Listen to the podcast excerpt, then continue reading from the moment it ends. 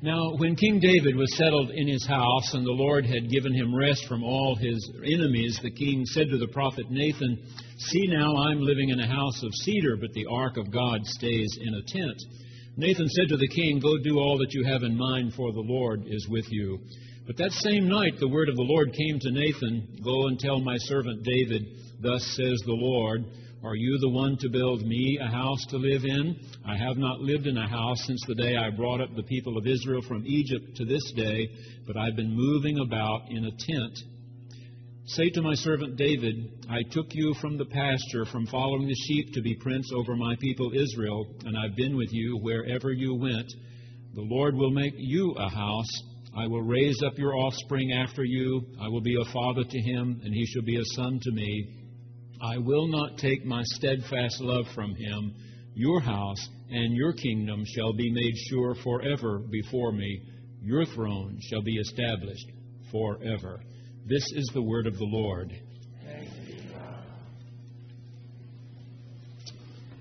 Well, it's been fun this week to see lots of our college students come home. Uh, lots of them this morning before the early service, during Sunday school hour, again before this one, to get to hug these young men and women who mean so much to us, have them come home again. They've just finished final exams, have just turned in all term papers, but they've learned by this time to pay very close attention when a professor says something like this This is the most crucial text in the Old Testament. That's what Walter Brueggemann said he was teaching at Columbia Seminary in Decatur, Georgia, when he wrote this book, and he said, This is the most crucial text in the Old Testament. Wow. I read that a couple of times. I kept thinking, 23rd Psalm, Genesis 1, 2. Uh, I could think of so many passages in 39 scrolls, in some 500 pages in the Bible that I use most. This is the most crucial text? Well, let's take a look and you judge for yourself. First of all, this business about that God lives in a tent while David now has a very fancy new palace in his new capital city. He says to the prophet Nathan, I think I'll build God a house. Not right for his ark to be out there in a tent. And God said to Nathan that very night, You're my man, Nathan. You go tell the king, I'm not about to live in a house.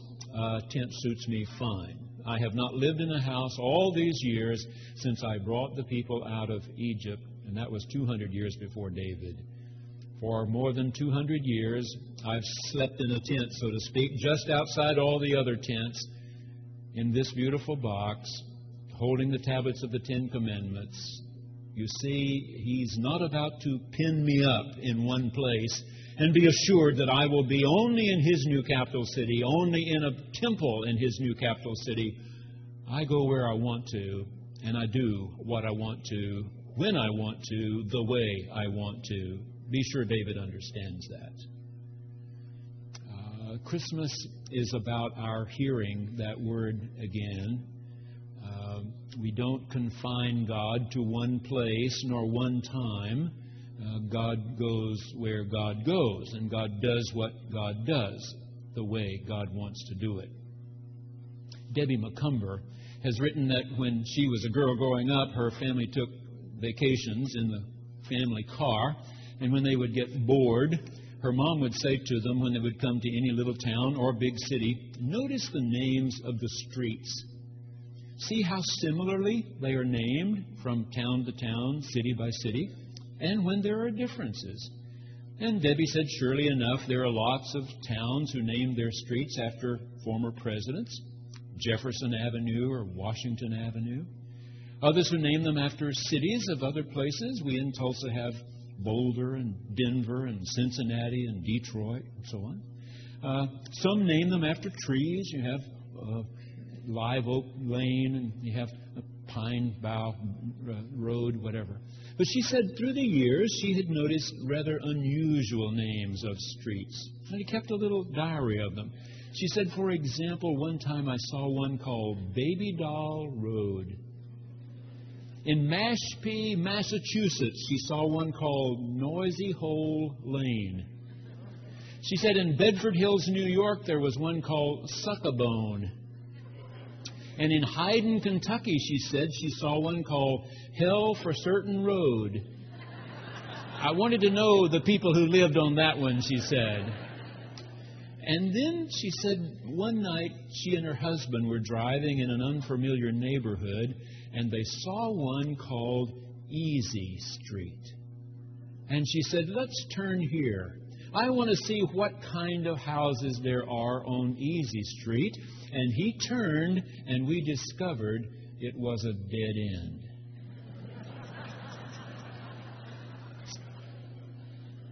Easy Street, dead end. David was going to make things very easy for himself, move the ark to his new capital city, build God a big fancy house so he would have God right there whenever he needed him to do whatever David wanted. Number two. Second important thing, he said, Say to my servant David, I took you from the pasture, from following the sheep, to be prince over Israel, meaning Mr. High and Mighty. Let's remember how things began for you. You remember how it began. The Jews had decided they wanted no part of kings. They had had 400 years of Egyptian kings. They had discovered that kings do whatever kings want, and what they want is usually not good for those over whom they govern. So when finally they were freed, they decreed, We will never have a king. And when finally they were settled in the promised land under the leadership of Joshua, they lived as a loose confectione, it's called, uh, an organization of tribes that whenever they had a common enemy, they believed God would lift up someone to lead them. And we have those people. Their stories in the Bible, they're called judges Gideon, Samson, Jephthah. You remember them? Uh, Deborah. Uh, these were the judges. But after 200 years, they decided, okay, we need a king. Everybody else has a king, we need a king. Their memory had finally run out about how desperate they were in Egypt. We need a king. So the king chosen was Saul, and Samuel anointed him. Saul felt unworthy, and feeling unworthy, he made a good king. And then one morning he woke up feeling worthy, and he became a terrible king. And so God said to Samuel, Enough of Saul. We've got to find a new king. I want you to go to this little nowhere place called Bethlehem. And you'll find there a man named Jesse has a whole house full of boys, and you have them brought in one after the other, and when the right one walks in, I will tell you, this is the one. So he went down the road to Bethlehem. Saul is still king. What if Saul finds out he's out looking for a new king? So he pretends he's checking on livestock. He gets to Jesse's house and said, uh, I need to see your sons. I understand you have a house full of boys. I do. Could you bring them in, please? So Jesse called in the biggest, tallest one. Nothing there. Second son, nothing there. Number three, four, five, six, seven. Finally, Samuel said to Jesse, Is all the boys you got? No, I got one more. But he's just a boy. He's out looking after the goats right now. Called him in. And when this teenage boy walked in, Samuel's heart raced. This was the one. This was the one. David, David, this is the one. And God says now, Remember who you were? You were a shepherd. You were a shepherd in the field, and I made you a king. So you know I can do what I want, when I want, how I want. Don't you forget it. Richard Snyder has written that he's finally come to retirement. Said, I've worked 38 years for one company. I think I've earned retirement now, and I announced I will retire December 31. Had no problems with my employer, he said. Had trouble with Social Security.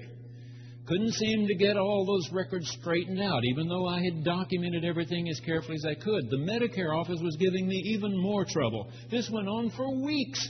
I trying to get an appointment, I'd get there, somebody couldn't see me, somebody else couldn't answer my question.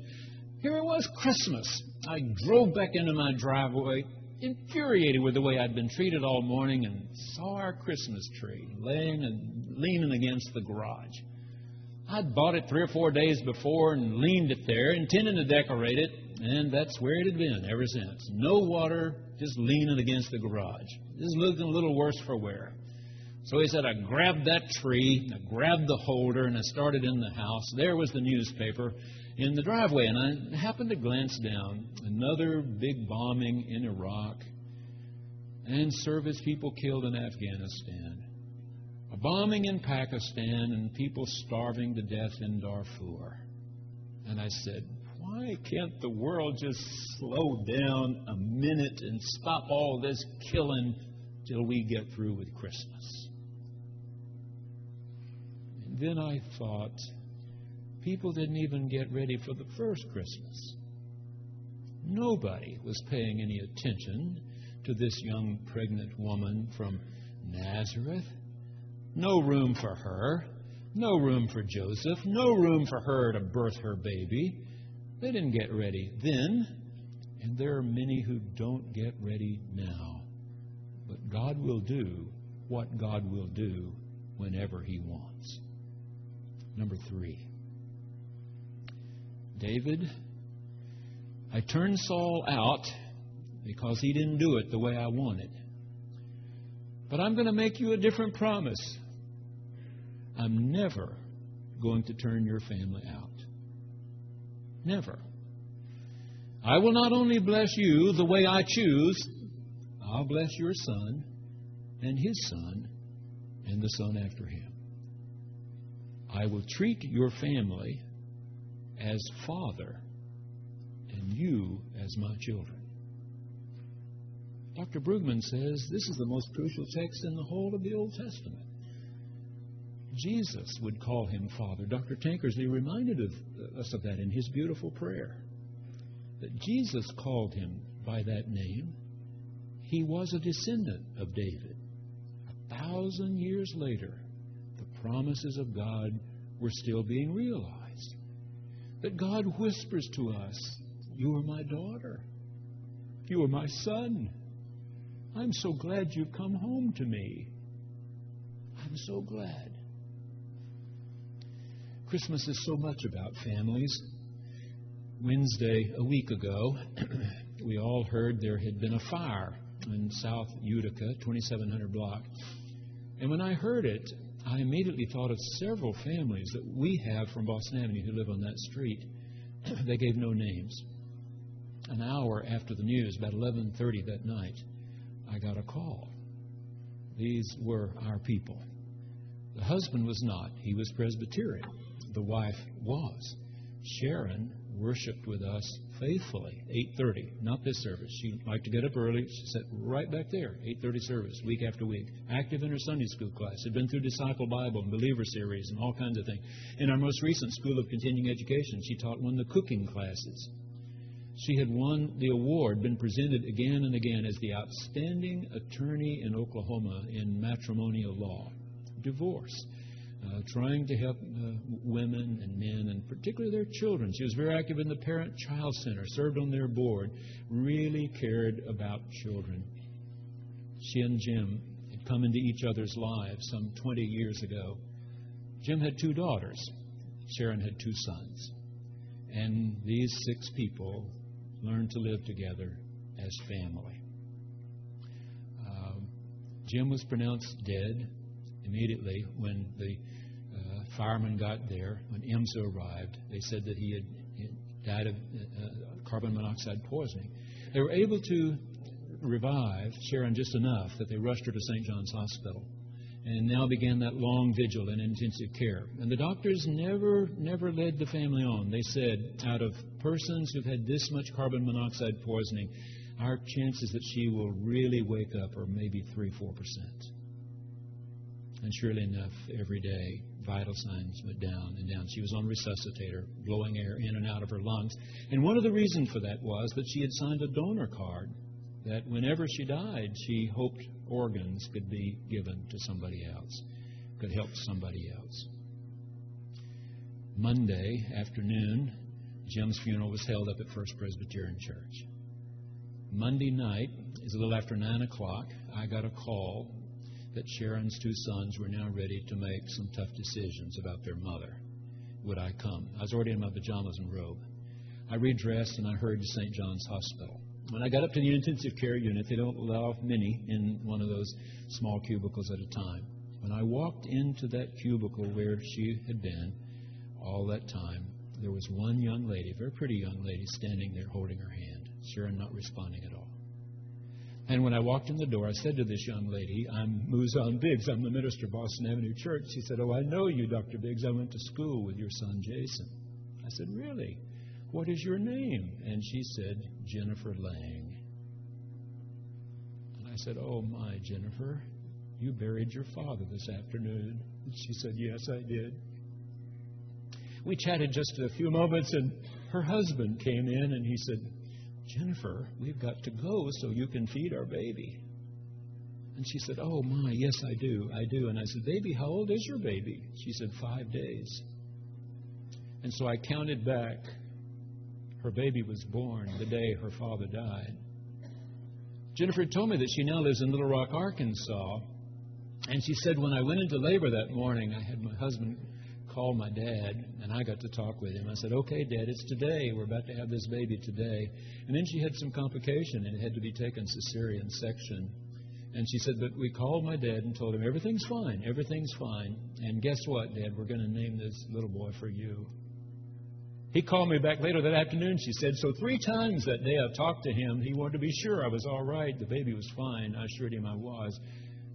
And then about 9 o'clock, 9.30, she got the call that her father was dead and that Sharon probably was going to die as well.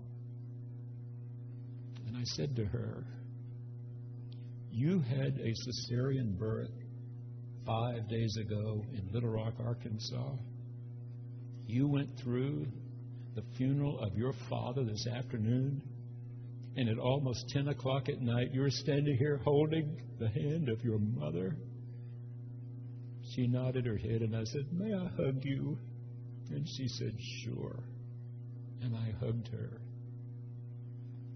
I will be father to you. You will be child to me. You will be daughter and son to me, brother and sister to each other. Number four. Twice it says forever, forever. Your house, your house, your kingdom, your throne, forever. 400 years after David, the Babylonians came and swept away the temple, swept away the palace, swept away the royal family. No descendant of David would ever sit on the throne again. There would be a Herod the Great. There would be a Herod Agrippa. Uh, there would, they were not members of the household of David. There was one born whose lineage was traced to David. His name was Jesus.